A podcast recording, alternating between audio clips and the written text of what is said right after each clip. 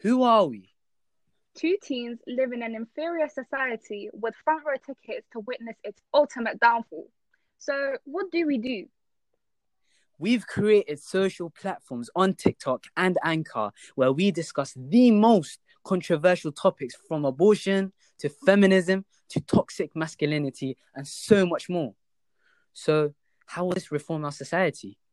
We will educate the youth on the present issues of this society by exchanging different perspectives and possible solutions. We will also be holding debates filled with controversy where guests just like you can participate and debate with others and ourselves. Give us a follow on TikTok and Anchor if you'd like to see more.